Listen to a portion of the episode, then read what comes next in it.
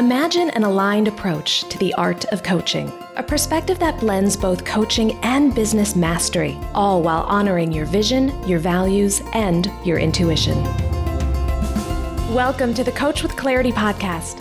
I'm Leisha McDonough, an ICF credentialed coach, former therapist, and mentor for intuitive coaches and healers. I'll be your guide as you cultivate both the skill set and the mindset needed to transform your clients' lives and your own. Are you ready to be a coach with clarity? Then let's go. Well, hey there, friend. Welcome to the Coach with Clarity podcast.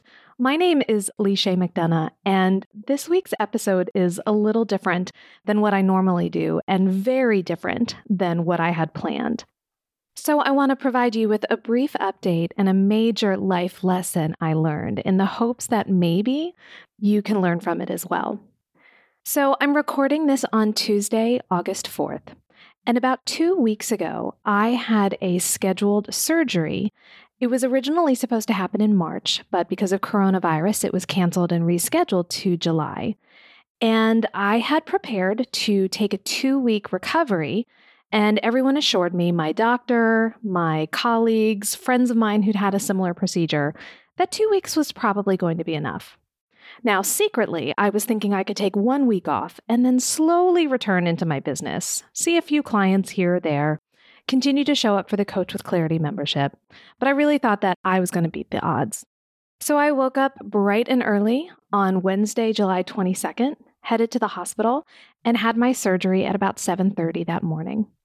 I was also hoping that I would be discharged later that evening, but unfortunately, there was a complication during my surgery and I should say that I am mm-hmm. fine. My prognosis is excellent. But unfortunately, I had to go back into the OR that evening for a second emergency surgery. And that surgery required an abdominal incision that I was not prepared for.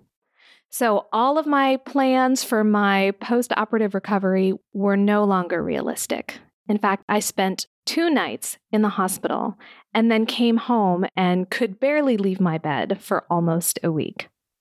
It forced me to add more time to my recovery and to take things much slower than I had anticipated. I've had a few minor setbacks along the way, but on the whole, I'm progressing well, I'm healing beautifully, and again, my long term prognosis is excellent. But here's the thing even though I'd had a second emergency surgery, even though I had an abdominal incision, there was a part of me that thought I could still recover on my original time frame. And in fact, not six days after my surgery, I had my laptop in bed with me and I put in a six hour workday. Now, it was primarily emails and administrative duties and Facebook messaging and the like. I convinced myself that since I wasn't really working with clients and I was just sending emails, it would be okay. But the fact of the matter is, I completely wore myself out. I was exhausted, I was sore, and I wound up having to spend the entire next day in bed watching bad TV and doing absolutely no work because I had overdone it. I didn't listen to my body, I didn't listen to my doctors, and I convinced myself that if I just muscled through it, I could speed up my recovery process. That was a pretty important lesson, and it's one that I've taken to heart over the last week as I've continued my recovery. Yes, I'm doing a little bit of work, sending emails, connecting with my members, but I am not putting in marathon days, that's for sure. And I make sure that when I put in 60 to 90 minutes of work, it's followed by 60 to 90 minutes of rest. So I'm taking better care of myself. I'm giving myself time. I added an extra week on to my recovery, and I will add another one too if I need to. And so that's why I don't have the scheduled podcast I had planned on this week. I'm giving myself permission to go off schedule, to rest, and to surrender. And that's the lesson I want to share with you today is that for those of you who, like me, are high achieving people who really place a lot of value and importance on constantly doing more and working towards our goals, checking things off our to do lists, and getting things done. It's so important that we stop and we surrender when we need to take care of ourselves. And I sincerely hope that for you, it does not take an emergency surgery to have that realization.